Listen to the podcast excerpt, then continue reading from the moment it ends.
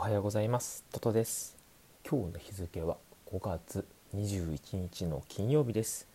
えー、発信活動でちょこっとしたね教育育児の発信情報などを、えー、お話ししています。皆さんのお子さんが1ミリでも良くなるように頑張ってね、えー、願ってね活動しております。頑張って願ってって意味わかりませんけれど。本日は我が子のね学校が突然昨晩休校だというお知らせが来まして。さてお仕事どうしようかなっていうふうに思っています。さてさて、え本日のテーマに入ります、え今日はですね我が子の成長させる、え豆知識をご紹介します。でですね、えーと、育児をしていてなんかこう習い事させたいんだけどないろいろ教えたいんだけどなけれど言うことを聞いてくれないとかなんかこうすごく不安そうだなとかって思ってるお子さん多分いらっしゃると思うんですよね。でそんな時ねどうしたらいいかっていうともう単純に結論言うとこれです。心を満たしてあげること。まあそれ当たり前だよなってちょっと思う部分もあるかもしれないんですけど実はその、えー、心を満たすにはね不満があってはね次に進めないからっていう理由がありましてではその不満っていうのは何なのかっていうことを3つに分けてお伝えしていきます。それでは1つ目マズローの法則とは？で2つ目え5段階欲求のどこにいるんでしょうか？マズローの欲求を説明した後にその5段階欲求のどこにね自分のお子さんがいらっしゃるのか？ということをねお話しします。で3つ目生活リズムを大切にする理由をお知らせいたします。では1つ目なんですけれどもマズローの法則とは？あのマズローの法則のイメージはピラミッドをイメージしてください。ピラミッド。うん、でそのピラミッドが欲求のピラミッドみたいになってて下からね積み重ねるイメージでね5個ぐらい段階があるんですよ。で一番下が生理的欲求つまりトイレに行きたいとかお腹すいた欲求ね。で2つ目が安全の欲求安心できるお家があるかとか安心できる地域であるか。で3つ目がね社会的欲求でお友達増やしたいなとかまあそんな感じですね。お友達増やしたいな、まあ、人間的な関係がありありたいなっていうことね。で4つ目がね承認欲求、まあ、友達とかお家の人に認められたいなっていう欲求です。で5つ目が最後自己実現実現欲求ということになります。でですねあのこれどう考えてもあの、まあ、トイレ行きたいのに、まあ、一番最初の生理的欲求なんですけどもトイレ行きたいのになんかとにかく賢くなりたいつまりなんかこう自己実現欲求みたいなとにかく賢くなりたいってありえないですよねだって一番下が生理的欲求で一番上が自己実現欲求でそのベースがグダグダで、まあ、トイレ行きたいのに自分が賢くなりたいって普通思えないじゃないですか。とかあと,、まあ、あとはね安全欲求、まあ、車がビュンビュン走るところで友達に認められたいって思うのって結構不安な状態です不安定な状態ですよね。なんであの、まあ、車がビュンビュンしているところで友達に認められたいっていうふうにはならないということなんですよ。でピラミッドのね土台をこうワンブロックこそって抜いてしまうっていうことなんで取ってしまったら欲求ってガタガタに崩れるじゃないですか。ガタガタに崩れるということは自分が成長するっていうことも難しいということです。なのでそのマズローの、え、法則マズローの5段階欲求を知ることであのとてもねなんだろうこう自己実現とか成長させたいと思ったところのベースがね明確になるのでちゃんとこのベースを築いたところでその、まあ、ご自身の、まあ、お土の方のこう促しっていうことが大事になってくるんです。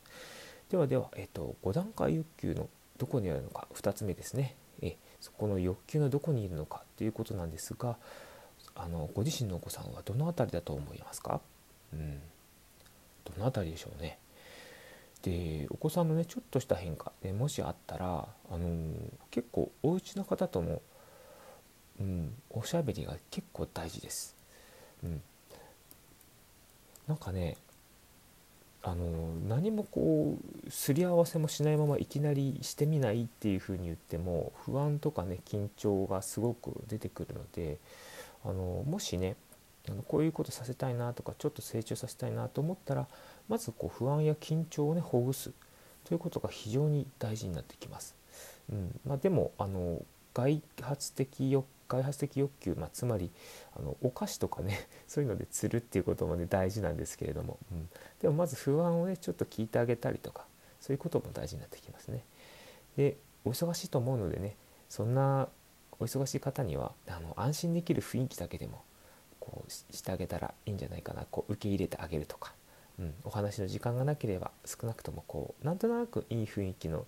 あの居やすい家だなみたいな、うんまあ、ただよちょっとねこうわがままさせすぎないぐらいのねなんとなくいい感じみたいな 受け入れてあげたらいいかなと思います。でまたねあの寝る前にテレビやスマホのない時間を作ってみるっていうのも手です。あの不思議とね人間ってあのぼーっとするとね考えが絶対出てくるんですよ。で考えないことって難しくって例えば今からちょっと実験しますね。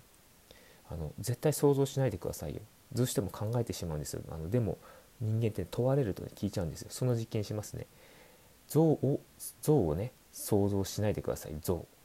像。パオーンの像。今絶対皆さん想像しましたよね像。ね。これってつまり面白くって人って絶対聞かれたら言われたら頭想像しちゃうんですよ。だからあの想像しないってことはまずありえないんですよ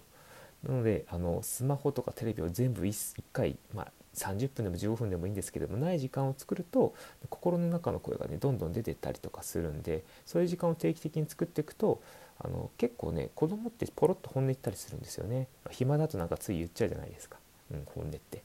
ということでねあのいいきっかけを生むと思うんで是非是非お試しください。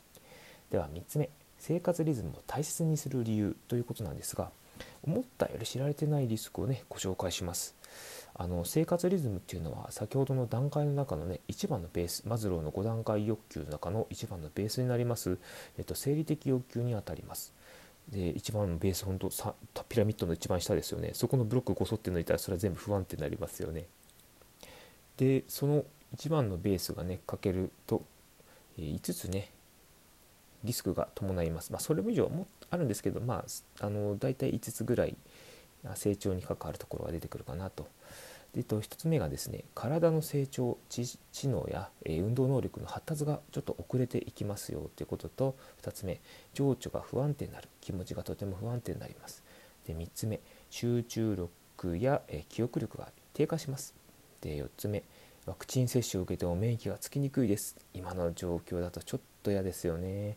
で5つ目攻撃的になります。多分何か言ってもこう反発してきたりとかね。なんかうるさいなみたいな感じになるんでしょうねきっと。うん、なのでこの生活リズムとかその生理的欲求をしっかりとねベースを築いてあげるっていうことがその我が子のね成長を促すという一番大事なポイント、まあ、まあ、ベースなんでねうんまあちょっと忙しいかもしれないですけれど、まあ、もしねこうしんどい状況であればねまずはなんかこう体の調子だけでも整えてあげるっていうのも分かりきっていることではあるんですけれどももし何かねこう先ほどの挙げた5つのリスクの中で1つでも該当するところがあるとしたらまずこうしっかりとね、え生理的欲求をこう満たしてあげる、まあ、食べたり寝たりとかねそういうところをしてあげるっていうのがいいんじゃないかなというふうに思います。さてさてまとめです。3つありましたけれども覚えていますか？あのマズローのね法則がありました、うん、性的欲求があのピラミッドの一番のベースになってて安全社会安全性とか社会的欲求とかあと承認欲求自己実現欲求というふうに一番賢くなりたいなと思うのは一番上のねピラミッドの上になるんでねあの土台からしっかりとね築いていきましょうねっていうお話でした。と2つ目、えー2つ目ですが、え5段階欲求のねどの辺りいるのかというお話でしたね。と一番下からねしっかりと気づいていかないといけないんですがその、まあ、どこの辺りで不満に思っているかとかどの辺りの欲求が足りてないのかっていうことを明確にした上でそこをしっかりと、えー、見てあげたら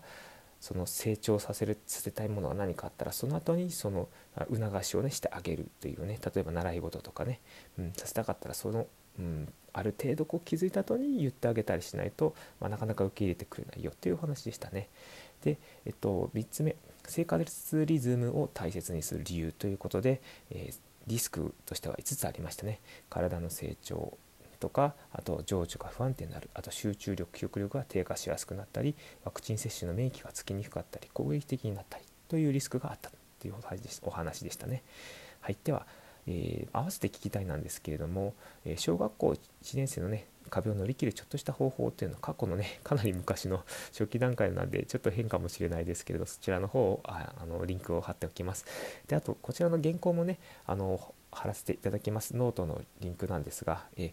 あのもしよろしかったらあの読んでみてください。ではねあのフォローボタンをポチッとすると私の情報がお届け定期的にいきますんでよろしくお願いします。あといいねのね応援のハートマーク待っています、えー、ではでは最後金曜日です。頑張っていきましょう皆さん。それでは皆さん良い一日をお過ごしください。失礼いたします。